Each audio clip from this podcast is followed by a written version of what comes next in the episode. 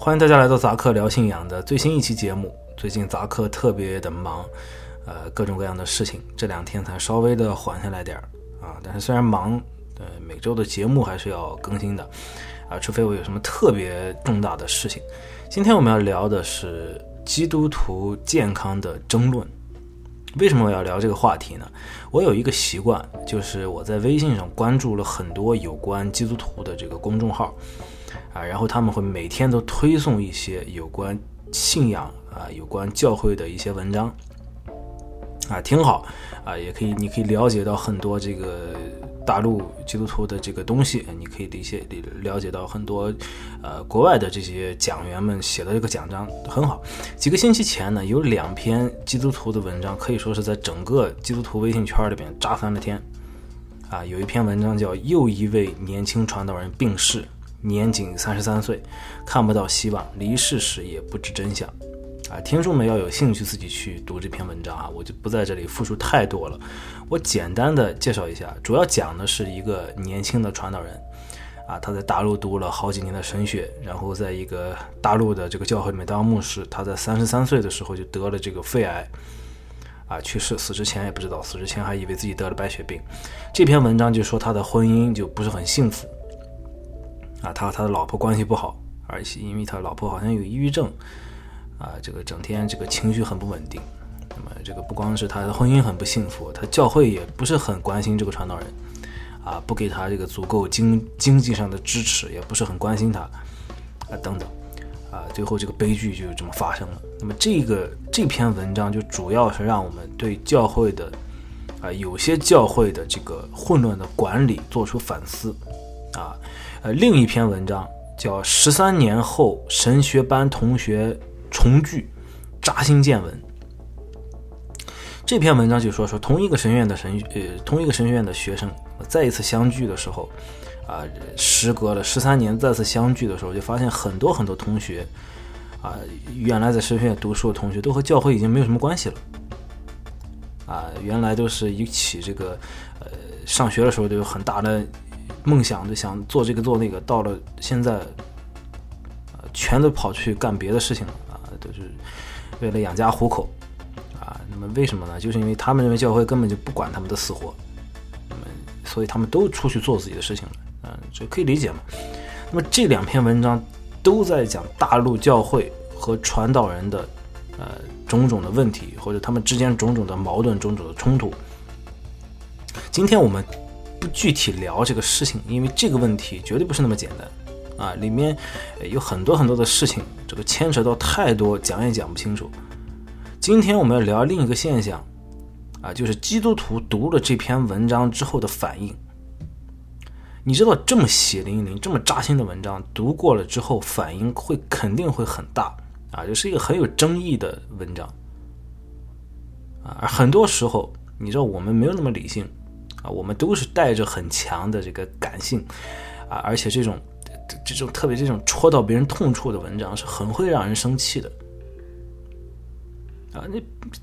打个比方，别人在睡觉的时候，你你给人一巴掌，一给人一耳光把他打醒，他醒来之后，他不会先理性的问为什么你打我，然后他才会生气。啊，他醒来之后，他一定是先生气，然后再问你为什么打我。那么这么大的情绪的反应，再加上这种，呃，不同观点之间的冲突，那肯定可以引发很大的争议。虽然我并不认为基督徒之间的争议不好啊，相反，我认为成熟的、健康的这个争论，呃，是基督徒，尤其是华人基督徒非常非常缺的东西。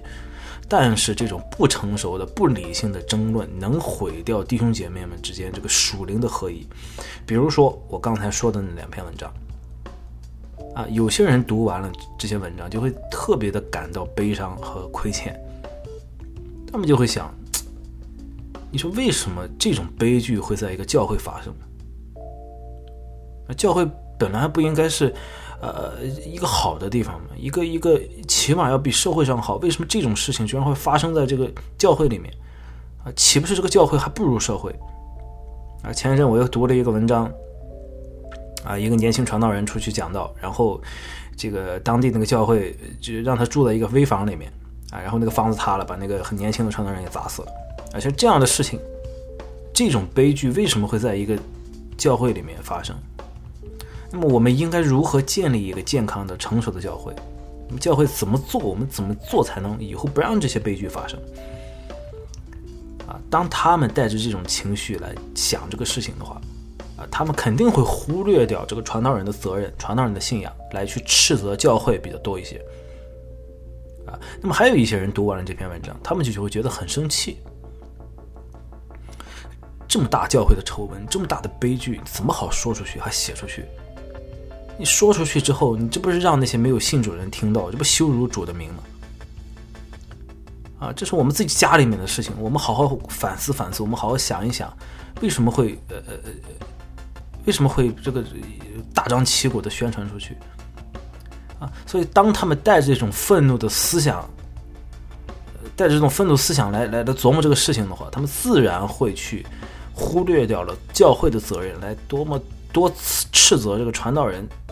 呃，多一些啊，你这个信心不够，你看这个找个老婆，找一个抑郁症，啊，为什么要这样啊？为什么要这个？你不是读了神学吗？为什么读了神学，信心反而更小？啊，这不是教会，这不是传道人的问题。你看，我们这些很多人还没读神学，人在教会不，人家没有钱，人好好好的。那么，当这两种带着强烈情绪观点相碰撞的时候，就会发生很丑陋的化学反应。这种化学反应对任何人都没有帮助，啊，完全没有建设性，而且还会很让别人心寒。因为当一个人带着一种辩论的态度来和别人讨论事情的时候，不管他说的再对，他都输了。所以，当我看到那两篇文章底下基督徒评论的时候，我当时就有一种很不真实的感觉。啊，我真没想到有些基督徒说话居然会这么伤人啊！我一直以为啊，这网上嘛，网上这个大家都是这个，这个这个键盘侠特别多啊，反正网上也不用负责任，你爱怎么说怎么说，爱怎么骂怎么骂。但是我真的没想到基督徒居然也这样。啊，有些人也会去，呃，就可以说是重伤一些弟兄姐妹，真的是很不应该。啊，今天杂课绝对不是对这两篇文章，呃，发表我个人的观点啊。我我虽然有观点，我在这个事情上有观点，以后我可能会说一说，但是我今绝对不是今天。今天我要聊的是，我们基督徒用什么样的方法，来从这种不同观点的碰撞中，让我们的属灵的生活更加的成熟。我们怎么样才能更健康的？啊，让这种呃健康的交流发展下去，而不是每次一碰到问题的时候，我们就用一种最最丑陋的方式，就像面对敌人一样，来把那个不同的观点来打下去。有些人问我，我能不能不参与这些观点的碰撞？可以，啊，你可以，可以光信你，你光呃祷祷告，呃，这个啊读读圣经，在教会里面也可以，但是。但是你可能永远都不会有一个成熟的信仰。道理很简单，一个小孩想成熟怎么办？啊，你把他送到学校去，你把他送到社会去，啊，当他见过这么多和他不一样的人，遇到这么多他完全不知道怎么处理的事情，那么慢慢的一个人才会成熟。如果一个人一辈子都在待在家里，啊，你不用见他，你也知道他肯定成熟不到哪儿去。那么今天我会和大家来分享啊两条在教会里面，当你和别人观点不一致的时候，你应该如何健康的、有效的和别人进行观点的碰撞。我是扎克，这里是扎克聊信仰。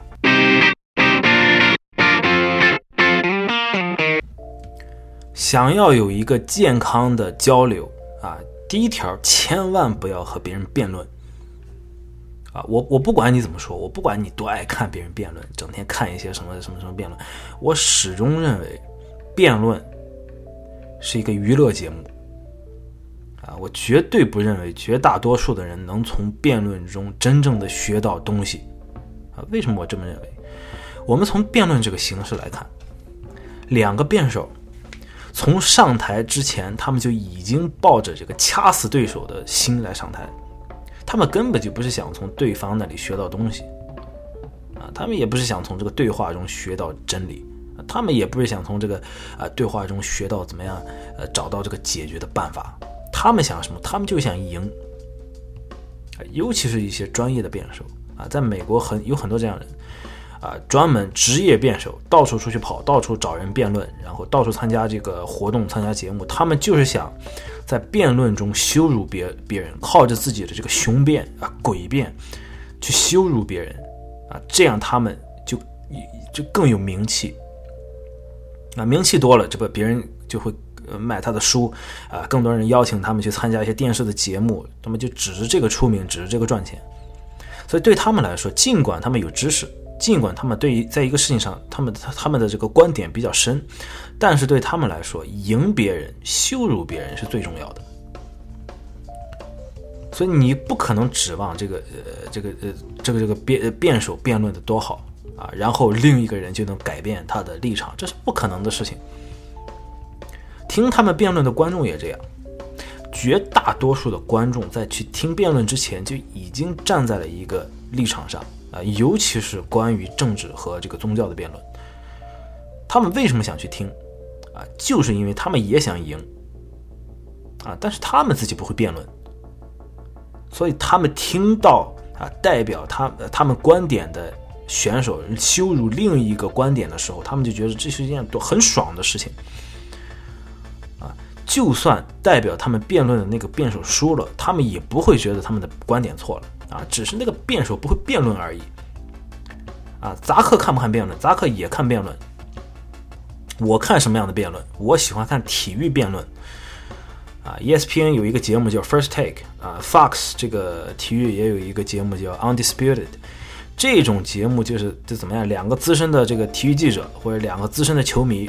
啊，对这个橄榄球界。呃，发生的一些事情啊，进行辩论，哪个球员好，哪个队厉害？我想绝大多数听众就会觉得，扎克，你为什么会喜欢这么蠢的东西？体育辩论，我估计有很多听众恐怕连听都没听过，因为对我这个东西对我来说是一个娱乐啊。作为一个棒球和橄榄球的球迷，我闲的没事我就比较喜欢听这些这些很无脑啊，这个让别人帮我骂别的球队的东西，因为这对我来说是个很好玩、很娱乐的事情。我绝对不会把这个辩论当真的，啊！而如果我真的想学一些东西，啊，我宁愿去看两个有不同观点的人来进行一次友好的对话。我始终认为在这种对话中，啊，他们才能真正打开自己的心，来变得诚实，诚实的去把自己的观点说出来，诚实的不是为了去赢，而是真的为了去寻找真理。而真的是，呃，为了去呃找到这个解决办法，尤其是一些政治的辩论，我觉得这是个很最无聊的事情，就是政治的辩论啊。你可以看到两个人这个呃这个满口这个唾沫直喷，但是说实话，永远都不会产生任何的结果啊，因为他们的心不对，他们不是想找到解决办法啊，一派想把另一派打倒，一派想给另一派洗脑而已，所以他不是不会变出任何东西来的。所以千万不要带着一颗辩论的心去和别人争论啊！我们要记住，我们在教会里面，我们不是为了要赢别人啊，我们不是为了要羞辱别人，别人，我们不是要去为了证明自己是对的，别人是错的，我们才会跟别人来说这个事情。不管你说的有多对，不管你你你说的有多对啊，你你就算你直接引用圣经，你如果要让别人感觉你是在和他辩论。啊，你们之间的对话不可能有结果啊，因为别人不想输啊，别人不服气。我们是要从对话中找到真理啊，找到最好的解决办法啊，或者让别人的思想来打开我们的眼睛。所以千万不要和别人对辩论啊，要和别人对话。第二啊，我们一定要理解别人。当我们和一个与我们观点不一致的人在进行对话的时候，我们不能以一个险恶的心去揣测别人的动机。刚才我说了，我们大部分的人在面对不同观点的时候，总是会带着情绪的。有的时候是生气啊，有的时候是难过，有的时候是啊太高兴了，我自己太高兴太喜了，我不喜欢别人泼我们泼我们的冷水，这都是可以理解的。但是我们要知道，其实我们大部分基督徒的初衷都差不多，啊，我们都是想荣耀神，我们都是想让教会兴旺，我都我们都是想让福音广传，啊，我们都是想明白真理，好好好得神的喜悦，我们都是想这样，我们都是想让教会更圣洁。大部分的人，大部分人，大部分人都是想让教会更圣洁。所以，可能我们看到别人观点的时候，啊，我们刚开始可能觉得这是一个很 ridiculous 的事情，但是我们还是要去理解别人。啊，我想大多数的人都不是想毁掉教会。啊，那么既然他有这样的观点，既然啊他有这样的想法，一定有他的道理，啊，我们就应该去尝试啊这个理解别人。哎，那你说扎克，如果说他就是，我就感觉他是用一个很险恶的这个态度来来来来对待这个事情啊，他就是一个险恶的观点，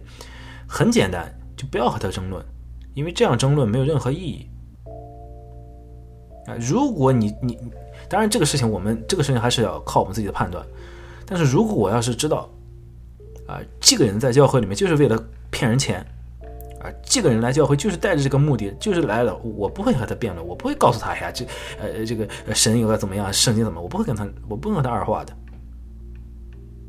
啊！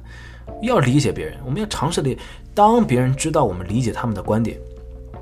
啊，我们也知道他们理解我们的观点的时候，这种不同观点之间的对话是最有效、最美妙的一个事情。所以我们不能去臆断别人的观点，我们要多问一问，为什么你这么你会这么想？啊，你的这个观点是从哪儿来的？当别人知道你在乎他、理解他，他也会感到哦，你真的是抱着一个虚心和共同学习的态度来对话。啊，他们就会知道哦，原来我们是一个队的，我们有着同一个目标，我们只是有不同的观点。嗯，我们基督徒在教会里面的争论绝对不是阶级阶级斗争，我们不是为了要打倒谁，啊，我们不是为了要要要赢，我们我们不是这种对话。这种不同观点的碰撞，才是一个真正让基督徒属灵生命提高的对话。啊，那么我希望大家能够，呃，多多思考啊，因为中国教会真的是需要这方面的对话。有两批人，一批人就是就和死了一样，啊，没有任何反应，啊，对信仰没有任何反应，啊，另一批人就是 hypersensitive，啊，另一批人就和和二十天没有睡觉一样。啊，你稍微一一怎么样，马上就就炸毛那种，啊，我们需要以一个更健康，啊，更呃这个理解的方式来对话来争论。那么今天我们就聊这么多啊，如果你有什么不同的观点，请跟啊杂客来一个健康的这个争论啊。那么下期节目是复活节啊，我们要聊一聊复活节。我希望大家有一个愉快的一周，感谢大家今天的收听。愿主耶稣基督的恩惠、天赋上帝的慈爱，还有圣灵的感动与交通，与我们大家同在。God bless。